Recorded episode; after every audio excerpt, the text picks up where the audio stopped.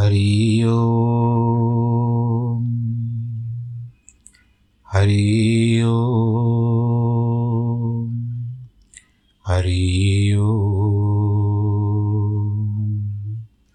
गुरुर्ब्रह्मा गुरुर्विष्णु गुरुर्देवो महेश्वरः गुरुर्साक्षात् परब्रह्मः। तस्मै नमः। विघ्नेश्वराय वरदाय सुरप्रियाय लम्बोदराय सकलाय जगद्दिताय नागाननाय श्रुतियगविभूषिताय। गौरीसुताय गणनाथ नमो नमस्ते। नाहं वसामि वैकुण्ठे, योगिनां हृदयेन च, मद्भक्तां यत्र गायन्ति, तत्र तिष्ठामि नारद। जिस घर में हो आरती, चरण कमल चितलाय तहाँ हरि वासा करे, ज्योत अनंत जगाए। जहाँ भक्त कीर्तन करे, बहे प्रेम दरिया। तहाँ हरि श्रवण करे, सत्यलोक से आए। सब कुछ दीना आपने, भेंट करूँ क्या नाथ? नमस्कार की भेंट लो, जोड़ू मैं दोनों हाथ, जोड़ू मैं दोनों हाथ, जोड़ू मैं दोनों हाथ।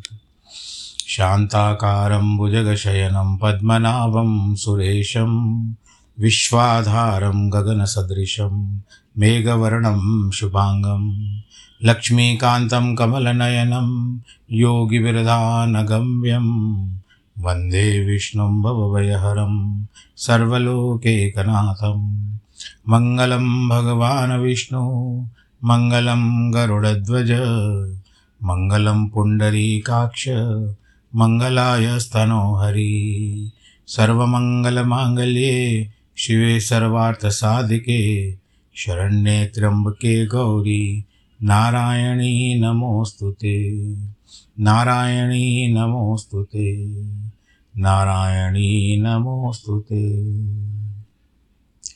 हर हर महादेव की जय। प्रिय भक्तजनों, आज की कथा की ओर अग्रसर होते हैं। पैर बढ़ाते हैं वहाँ पर। हरि अनंत, हरि कथा अनंत एक घड़ी आधी घड़ी, आधी ते पुण्यात। संत समागम हरि कथा कटे कोट अपराध। कुछ समय ऐसे मिल जाते, कहते हैं ना कि जब तक ज़िंदगी है, फुर्सत ना होगी काम से, कुछ समय ऐसा निकालो, प्रेम कर लो श्री राम से। प्रेम करना ही है। कुछ समय निकालना ही पड़ेगा। व्यस्त तो रहते हो। अपनी जीवन शैली को व्यस्त रखिए। पर इतना भी व्यस्त मत हो जाइए कि आपकी जीवन शैली आपको अस्त व्यस्त होती हुई दिखाई दे। तेते पाव पसारिए, जेती लांबी सोर मैं माताओं, बहनों और भाइयों से भी यही कहना चाहूँगा कि कार्य जितना कर सकते हो करो।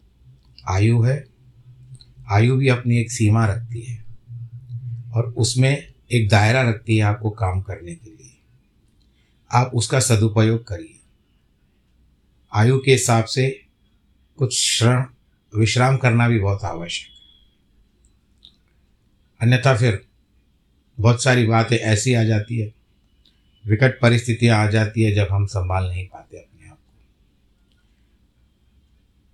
वैसे भगवान जी का साथ है, ऐसी कोई बात नहीं है, पर आप स्वयं अपने हाथों से कुछ ऐसा घटित करके बैठोगे तो कुछ नहीं हो पाएगा। तो प्रेम कर लो श्री राम से। अंत में तो यही काम आता है। अर्थी को भी वही काम आता है। देखो, हम अर्थ के पीछे दौड़ रहे हैं। अर्थ का मतलब कलयुग के हिसाब से। एक अर्थ होता है जिसमें से अर्थ निकाला जाए, जिसको आप लोग मीनिंग कहते हो। दूसरा अर्थ होता है कि जिसमें हम धन के बारे में विचार करते हैं। या अर्थ में बहुत सारी सुख सुविधाएँ आ जाती है। इससे हमारा अर्थ क्या निकलेगा? तो अर्थ, धन धन संपदा भी है। बहुत सारी ऐसी बातें हैं जो हम अर्थ में ले सकते हैं। पर हम मूलतः अर्थ के पीछे भाई, हमको इसकी प्राप्ति हो, इसकी प्राप्ति हो, इसकी प्राप्ति हो। ऐसे कहते हुए अर्थ जो है ना, अर्थ के पीछे इतना दौड़ते हैं तो जैसे हम लोग हिंदी के शब्द होते हैं तो अ, जैसे अ, आ, ई ई, जो जो वर्णमाला है, अ का हुआ और उसके बाद थ आ गया। उसके बाद छोटी मात्रा आ गई। र की जिस तरह मिलाएँगे तो होगा अर्थ। पर ये क्या होगा? इतना भाग दौड़ करने के बाद आपको भी पता नहीं चलेगा यह अर्थ कब अर्थी का स्वरूप धारण कर लेता है। और अर्थी तब होगा जब अर्थी बन जाती है सामने वाले जीवन की भाई, इसका अब कार्य पूरा हो गया संसार में। बहुत अच्छे कर्म करके गया। कर्मण्यवादिका, रस्ते वहाँ फलेशु कदाचन, ये सब गीत भगवत गीता के श्लोक डाले जाते हैं।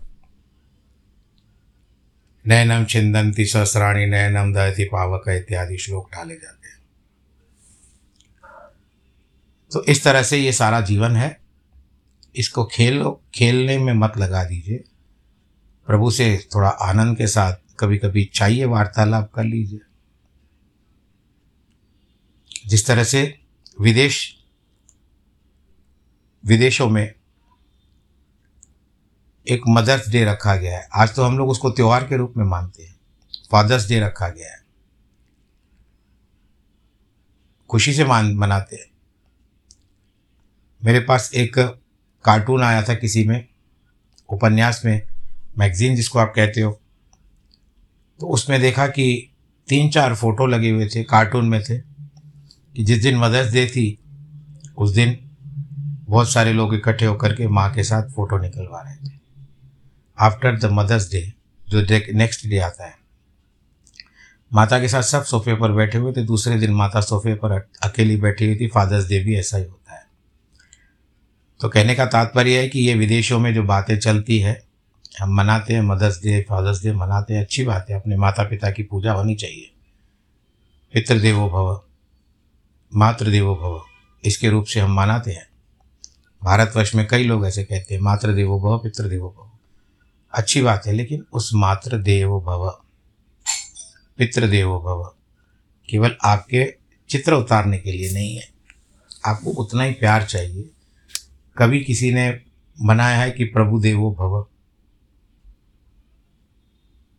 आज का दिन मैं भगवान जी को भले दुनिया कुछ भी कहती रहे भाई, आप अपना कार्य करिए, कोई दिन भगवान जी के लिए भी निकालिए। आप तो सारा समय निकाल सकते हो, कुछ ना कुछ निकाल सकते हो। प्रभु देवो भव। ऐसे बहुत सारे त्यौहार रहते हैं जब आप भगवान जी का ध्यान करते हो। परंतु विशेष रूप से आप कच्छ बनाओ।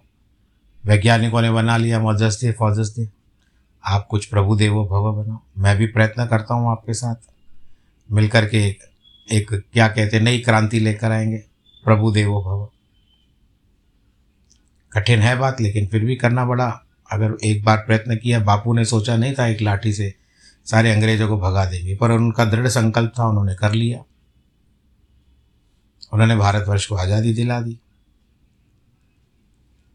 चलिए आज थोड़ा सा ज्ञान गोष्ठी थोड़ी ज़्यादा कर दी आपको। आप मूल कथा की ओर चलते हैं। भगवान शंकर जी और माता सती, इन दोनों में थोड़ा सा भगवान शंकर का जो विचार था, सती से हट गया था। क्योंकि सती ने उन परीक्षा भगवान राम की अनुचित रूप से ली थी। सीता बन करके गई थी, जो उनको कदापि नहीं करना चाहिए था। परंतु फिर भी सती का मन रखने के लिए वो सती से बात करते थे। लीला है प्रभु की, कोई नहीं जान सकता। ब्रह्मा जी कहते हैं, नारद पूर्व काल में समस्त महात्मा मुनि प्रयाग में एकत्रित हुए थे। वहाँ सम्मानित हुए उन सभी महात्माओं का विधि विधान से बहुत बड़ा यज्ञ हुआ। उस यज्ञ में सनकादि सिद्धगण, देव ऋषि, प्रजापति, देवता और ब्रह्मा का साक्षात्कार करने वाले ज्ञानी भी पधारे थे। ब्रह्मा जी कहते हैं, मैं भी मूर्तिमान महातेजस्वी निगमों और आगमों में। आगम कहते हैं वेदों को, निगम कहते हैं पुराणों को। आगमों से युक्त होकर सपरिवार वहाँ गया था। अनेक प्रकार के उत्सवों के साथ वहाँ विचित्र समाज जुटा हुआ था। नाना शास्त्र के संबंध में ज्ञान चर्चा एवं वाद विवाद हो रहे थे। उस अवसर सती तथा पार्षदों के साथ त्रिलोक हितकारी सृष्टिकर्ता एवं सबके स्वामी भगवान रुद्र भी पर पहुँचे। भगवान शिव को आया, देखकर संपूर्ण देवताओं, सिद्धों तथा मुनियों ने और मैंने भी भक्तिभाव से उनको प्रणाम किया। बोलो, शंकर भगवान की जय। उनकी स्तुति की। फिर शिव की आज्ञा पाकर सब लोग प्रसन्नतापूर्वक यथास्थान पर बैठ गए। जैसे सामान्य होता है। भगवान का दर्शन पाकर सब लोग संतुष्ट थे। क्यों ना संतुष्ट होंगे भाई? जिसके लिए लोग तरसते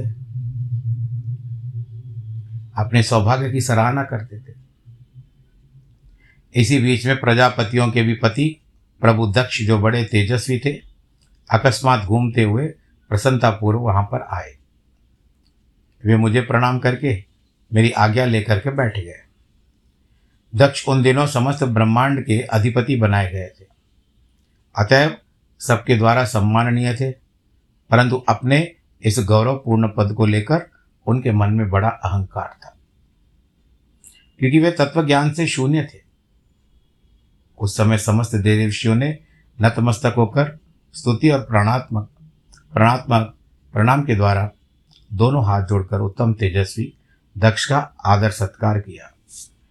परंतु जो नाना प्रकार के लीला विहार करने वाले सबके स्वामी और उत्कृष्ट लीलाकारी स्वतंत्र परमेश्वर है, उन महेश्वर ने उन समय उस दक्ष को मस्तक नहीं झुकाया। वे अपने आसन पर ही बैठे रहे। खड़ा खड़ा होकर के कोई पे स्वागत करना है, वो भी नहीं लिखा हुआ है, इसमें नहीं किया।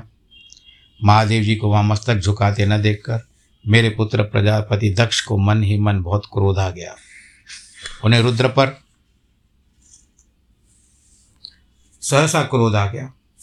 विज्ञान शून्य तथा महान अहंकारी होने के कारण महाप्रभु रुद्र को क्रूर दृष्टि से देखकर सबको सुनाते हुए उच्च स्वर से कहते हैं, हे समस्त देवताओं असुर, श्रेष्ठ ब्राह्मण तथा ऋषि मुझे विशेष रूप से मस्तक झुकाते हैं। परंतु यह तो प्रेतों और पिशाचों से घिरा हुआ महामनवी, मनस्वी बन करके बैठा हुआ है। यह दुष्ट मनुष्य के समान क्यों मुझे प्रणाम नहीं करता? अरे, ये तो शमशान में निवास करने वाला निर्लज है, जो मुझे इस समय प्रणाम नहीं करता है। इसका क्या कारण है? इसके वेदोक्त कर्म लुप्त हो चुके हैं। ये भूतों के और पिशाचों से सेवित होकर मतवाला बन गया और फिरता भी वैसे ही है। शास्त्रीय विधि की अवहेलना करता है। अशुद्ध रहता है। इसके साथ रहने वाले, इसका अनुसरण करने वाले लोग भी पाखंडी हैं, दुष्ट पापाचारी। और ब्राह्मण को देखकर उदंडतापूर्वक उनकी निंदा कर लेते हैं कभी कभी यह रुद्रति के कर्म में ही दक्ष है। अतः मैं इसे शाप देने को उद्यत हुआ हूँ। यह रुद्र चारों वर्णों से पृथक और कुरूप है।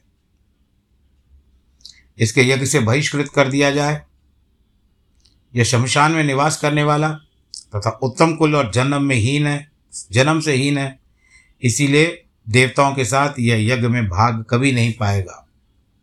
ब्रह्मा जी कहते नारद, दक्ष की कथा कही सुन करके स भृगु आदि बहुत से महर्षि रुद्रदेव को दुष्ट मानकर देवताओं के साथ उनकी निंदा करने लगे। दक्ष की बात सुनकर नंदी को बहुत क्रोध आ गया। रोष से उठ खड़े हुए, उनके नेत्र चंचल हो उठे। वे दक्ष को शाप देने के विचार से इस प्रकार कहते हैं, अरे माँ मूड दुष्ट बुद्धि, शठ, दक्ष, तूने मेरे स्वामी महेश्वर को यज्ञ से बहिष्कृत क्यों कर दिया? जिनके स्मरण मात्र से यज्ञ सफल और तीर्थ पवित्र हो जाते हैं, उन्हीं महादेव को तूने श्राप कैसे दिया है? दुर्बुद्धि दक्ष तूने ब्राह्मण जाति की चपलता से प्रेरित होकर इन रुद्रदेव को व्यर्थ ही शाप दिया है। महाप्रभु, रुद्र सर्वथा निर्दोष है। तथापि तूने सर्वथा ही उनका उपहास किया है। हे प्राणाधम, जिन्होंने इस जगत की सृष्टि की है, जो इसका पालन करते हैं और अंत में जिनके द्वारा संहार होता है, उन्हीं इन महेश्वर के रूप को तूने श्राप कैसे दे दिया, मुझे बता। नंदी के इस प्रकार फटकारने पर प्रजापति दक्ष और आग बबूला हो गया। शाप देता कहता, अरे रुद्र गणों तुम सब लोग वेदों से बहिष्कृत हो, यानी निकाल दिए जाते हो। निकाल बहिष्कृत हो जाओ, वैदिक मार्ग से भ्रष्ट हो जाओ, महर्षियों के द्वारा परित्यक्त हो पाखंडवाद में लग जाओ और शिष्टाचार से दूर रहो। सिर पर जटाएँ रखे, रखो, शरीर पे भस्म लगाओ हड्डियों के आशु, आभूषण धारण करो और सदैव मदिरा का पान करो और उसी में आसक्त रहो। एडिक्ट जब दक्ष ने शिव के पार्षदों के इस प्रकार का श्राप दे दिया तो उस शाप को सुनकर शिव के प्रिय भक्त नंदी अत्यंत रोष से वशीभूत हो गया नंदी के पिता का नाम है शिलाद। शिलाद पुत्र नंदी भगवान शिव के प्रिय पार्षद और तेजस्वी हैं। वे गर्भ से भरे हुए माँ दुष्ट दक्ष को तत्काल इस प्रकार उत्तर देते हैं। नंदीश्वर ने कहा, अरे शठ, दुर्बुद्धि दक्ष, तुझे शिव के तत्व का बिल्कुल ज्ञान नहीं है। अतः तूने शिव के पार्षदों को भी व्यर्थ शाप दे दिया। अहंकारी दक्ष, जिनके चित्त में दुष्टता भरी होती है, उन भृगु आदि ने भी ब्राह्मणत्व के अभिमान में आकर महाप्रभु महेश्वर का बहुत बड़ा उपहास किया है। ये भृगु ऋषि थे शुक्र के पिता। और भृगु भगवान नारायण को मानते थे, परंतु इनके पुत्र जो शुक्र हैं, वो शिव जी को मानते हैं। उन भृगु आदि से भी उपहास हो गया है। या जो भगवान रुद्र से विमुख तो जैसे दुष्ट ब्राह्मण विद्यमान हैं, उनको मैं रुद्र तेज के प्रभाव से शाप दे रहा हूँ। आज मैं यदि प्रभु भोलेनाथ का सच्चा भक्त हूँ और उनकी कृपा मेरे ऊपर है तो मैं आप सबको श्राप देता हूँ। तुम जैसे ब्राह्मण कर्म फल के प्रशंसक, वेदवाद में फंसकर वेद के तत्व ज्ञान से शून्य हो जाओ। आप लोगों की भी वेद की विद्या बिखर जाए। वे ब्राह्मण सदा भोग में तन्मय होकर स्वर्ग को ही सबसे बड़ा पुरुषार्थ मानते हैं। स्वर्ग से बढ़कर कोई दूसरा वस्तु नहीं है, ऐसा विचार करेंगे ऐसा करते हुए क्रोध, लोभ और मत से युक्त होकर निर्लज भिक्षुक बने रहेंगे। ब्राह्मण दर दर भीख मांगेंगे रोटी के लिए। इनकी पाखंडता हो जाएगी। इनकी विद्या जो होगी वो स्थिर नहीं रहेगी। कितने ब्राह्मण वेद मार्ग के समान शूद्रों का यज्ञ कराने वाले और दरिद्र हो जाएँगे। और ये अपनी मर्यादा को इतना भूल जाएँगे कि शूद्रों के घर में भी ये देखिए भाई, ये कथा में लिखा हुआ है। उस समय में चार वर्ण को माना जाता था, परंतु आज ये केवल कथा का मात्र ही समझ लीजिए। शूद्रों का यज्ञ कराने वाले और दरिद्र बनेंगे। सदा दान लेने में ही लगे रहेंगे। दूषित दान ग्रहण करने के कारण वे सब के सब नर्क कामी होंगे। दक्ष, उनमें से कुछ ब्राह्मण तो ब्रह्म राक्षस भी हो सकते जो परमेश्वर को, शिव को सम्मान्य देवता समझता है, उनके साथ द्रोह करता है, वह दुष्ट बुद्धि वाला प्रजापति दक्ष तत्व ज्ञान से विमुख हो जाए।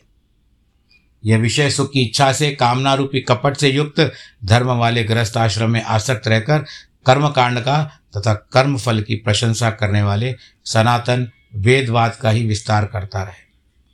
इसका आनंददायी मुख नष्ट हो जाए, ये आत्मज्ञान को भूलकर पशु के समान हो जाए तथा यह दक्ष कर्म भ्रष्ट होकर के शीघ्र ही बकरे के मुख से युक्त हो जाए। बोलो, शंकर भगवान की यह कथा श्रीमद् भागवत में भी लिखी हुई है।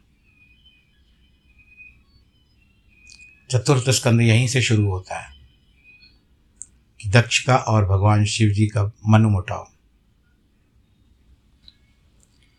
इस प्रकार कुपित हुए नंदी ने जब ब्राह्मणों को और दक्ष ने महादेव को शाप दिया तो बहुत वहाँ पर हाहाकार मच गया। नारद को भगवान ब्रह्मा जी कहते हैं, मैं वेद का प्रतिपादक होने के कारण शिव तत्व को जानता हूँ।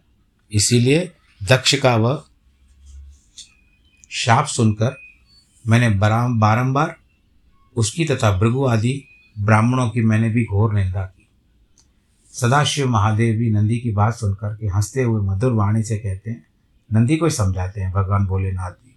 ये ब्रह्मा जी कहते हैं, नारद को। प्रभु ने क्या कहा शिव जी ने? नंदी, मेरी बात सुनो। तुम तो परम ज्ञानी हो। तुम्हें क्रोध नहीं करना चाहिए।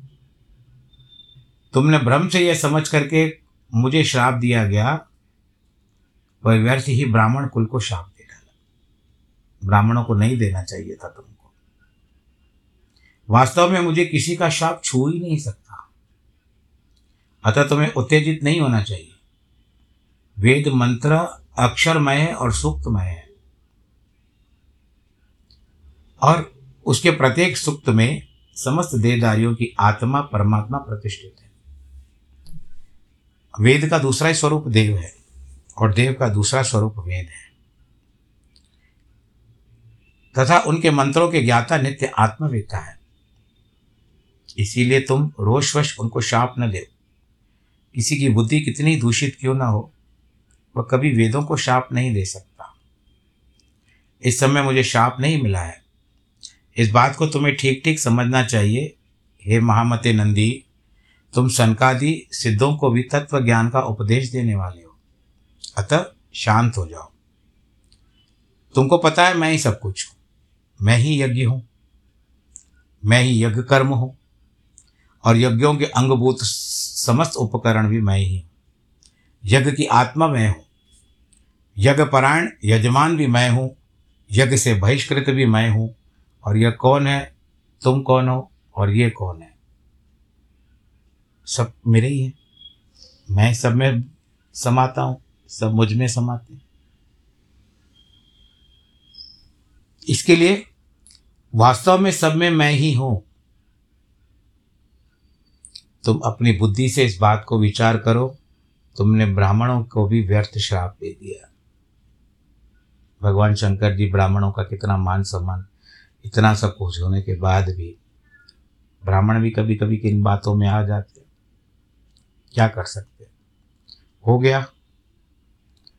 इसके लिए नंदी तुम तत्व ज्ञान के द्वारा प्रपंच रचना का बाधा बात करके आत्मनिष्ठ ज्ञानी एवं क्रोध की आदि से शून्य हो जाओ। ब्रह्मा जी कहते हैं, नारद, भगवान शंभु के इस प्रकार समझाने पर नंदिकेश्वर विवेक परायण हो गए और क्रोध रहित हो गए और उन्होंने अपने आप को शांत कर लिया।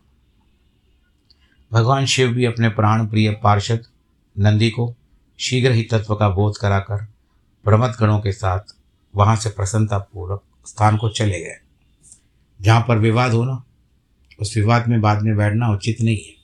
ये भगवान जी शंकर हमको बताते हैं। उठ करके चले गए। इधर रा, रा रोषा अवनेश से रोषावेश से युक्त दक्ष भी ब्राह्मणों से गिरे हुए अपने स्थान को लौट गए। किसी को कोई आनंद नहीं आता। और देखो कभी भी कहीं पर कुछ ऐसा उत्सव होता हो कुछ वाद विवाद हो जाता हो और दो परिवार अलग अलग खड़े हो जाते हैं, विपक्ष हो जाता है। कभी पक्ष वाला भी विपक्षी हो जाता है, कभी विपक्ष वाला भी पक्षी हो जाता है। तो ऐसी बारें पक्ष लेते हैं एक दूसरे का, उचित हो या अनुचित। हो और कभी कभी कोई परिवार वाले अपनी भड़ास निकालने के लिए विपक्ष में चले जाते हैं। उत्सव कोई भी हो, बारात हो, एक बाराती ज़रूर निकलेगा। नाराज़ वाला जो आपसे नाराज़ हो जाएगा। एक नाराज़ बाराती अवश्य होता है। मैं सबको नहीं कह रहा हूँ, ऐसे बात से याद आया। और वो फूल करके कुप्पा हो जाता है। तो सब लोग ढूंढते हैं उसी को, और वो विशेष रहता है। विशिष्ट बराती रहता है। पर कभी कभी परिवार वालों से भी, जिनके घर में कार्य है, संपादन हो रहे हैं, सब कार्य, वो उस व्यक्ति को, विशिष्ट व्यक्ति को भूल जाते हैं। तो क्रोध में आ जाता है वो। एक कोना पकड़ करके बैठ जाता है। तब समझ लो, कोई भी उससे पूछने आता है तो वो एक ही प्रकार का उत्तर देता है। मुझे नहीं मालूम, जाओ। सामने वाले से पूछो, मैं कौन होता हूँ? तो कोई भी स्वीकार भी नहीं करता। मैं बाद में देख लूँगा, पहले सबको दे दो, या बाद में देख लूँगी, सबको दे दो। अभी मेरा मन नहीं कर रहा ये सब खाने को। तो धीरे धीरे बात जो विशिष्ट व्यक्ति होता है और नाराज़ भराती या जो भी हरकती अभी बैठा हुआ है, क्रोध की सीमा उसकी बढ़ चढ़ के बोल रही है। उसका यह था कि सबका जब मान सम्मान कराया या सबको बुलाया एक मान सम्मान होता है चित्र खिंचवाने का। फ़ोटो में मेरी क्यों नहीं निकलवाई? और दूसरी बात कि अगर मान सम्मान के लिए बुलाया था तो मुझे मान सम्मान क्यों नहीं दिया गया? और जब मुझे भी विशेष रूपों में, विशिष्ट रूप से आमंत्रित किया गया था, आमंत्रण और निमंत्रण दो प्रकार की बातें होती है। आमंत्रित होता है बुलावा और निमंत्रण होता है भोजन करने के लिए। जब भोजन करने के लिए बुलाते हैं ना तो कहते हैं, मैं आपको निमंत्रण दे रहा हूँ। ऐसे कोई कोई उत्सव हो, शादी ब्याह हो तो उस आमंत्रण होता है। तो ये सारी बातें हैं। मुझे क्यों नहीं बुलाया? मेरा मान सम्मान नहीं किया। जो जो शगुन होते थे, खुद ही कर लिया। फिर मुझे क्यों बुलाया था?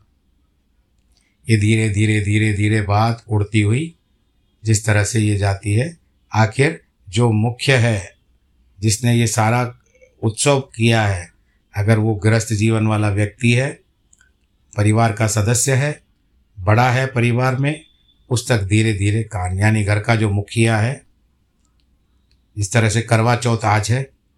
करवा चौथ के बारे में माना जाता है कि पहले जो समय में आज तक, आजकल हँसी मज़ाक में सब लोग ऐसे करते हैं, विभिन्न रूप से मनाते हैं, परंतु पहले समय में ऐसे बात का विचार किया जाता था, पत्नी क्यों व्रत रखती थी करवा चौथ का? अभी भी रखती है, भगवान करे उनके पतियों की। आयु लंबी हो, दीर्घायु हो वो।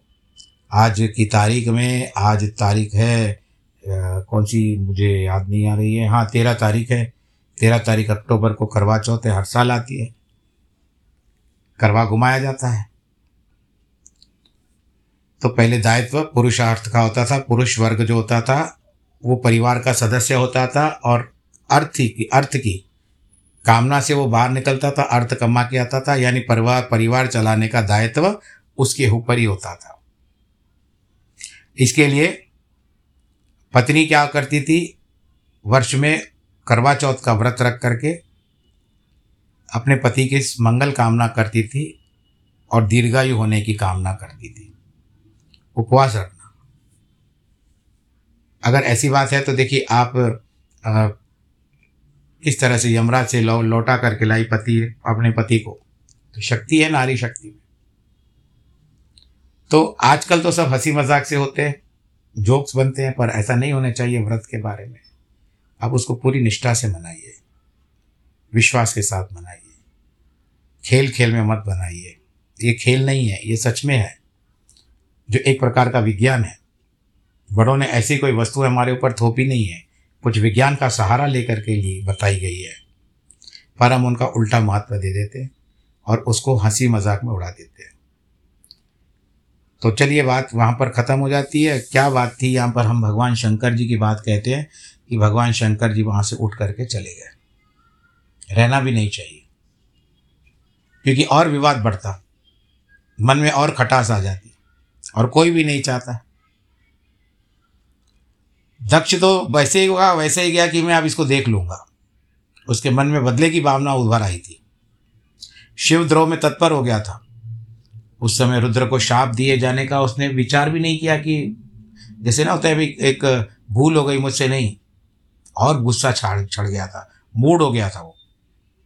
शिव जी के प्रति शिव की निंदा करने लगा, श्रद्धा को त्याग दिया।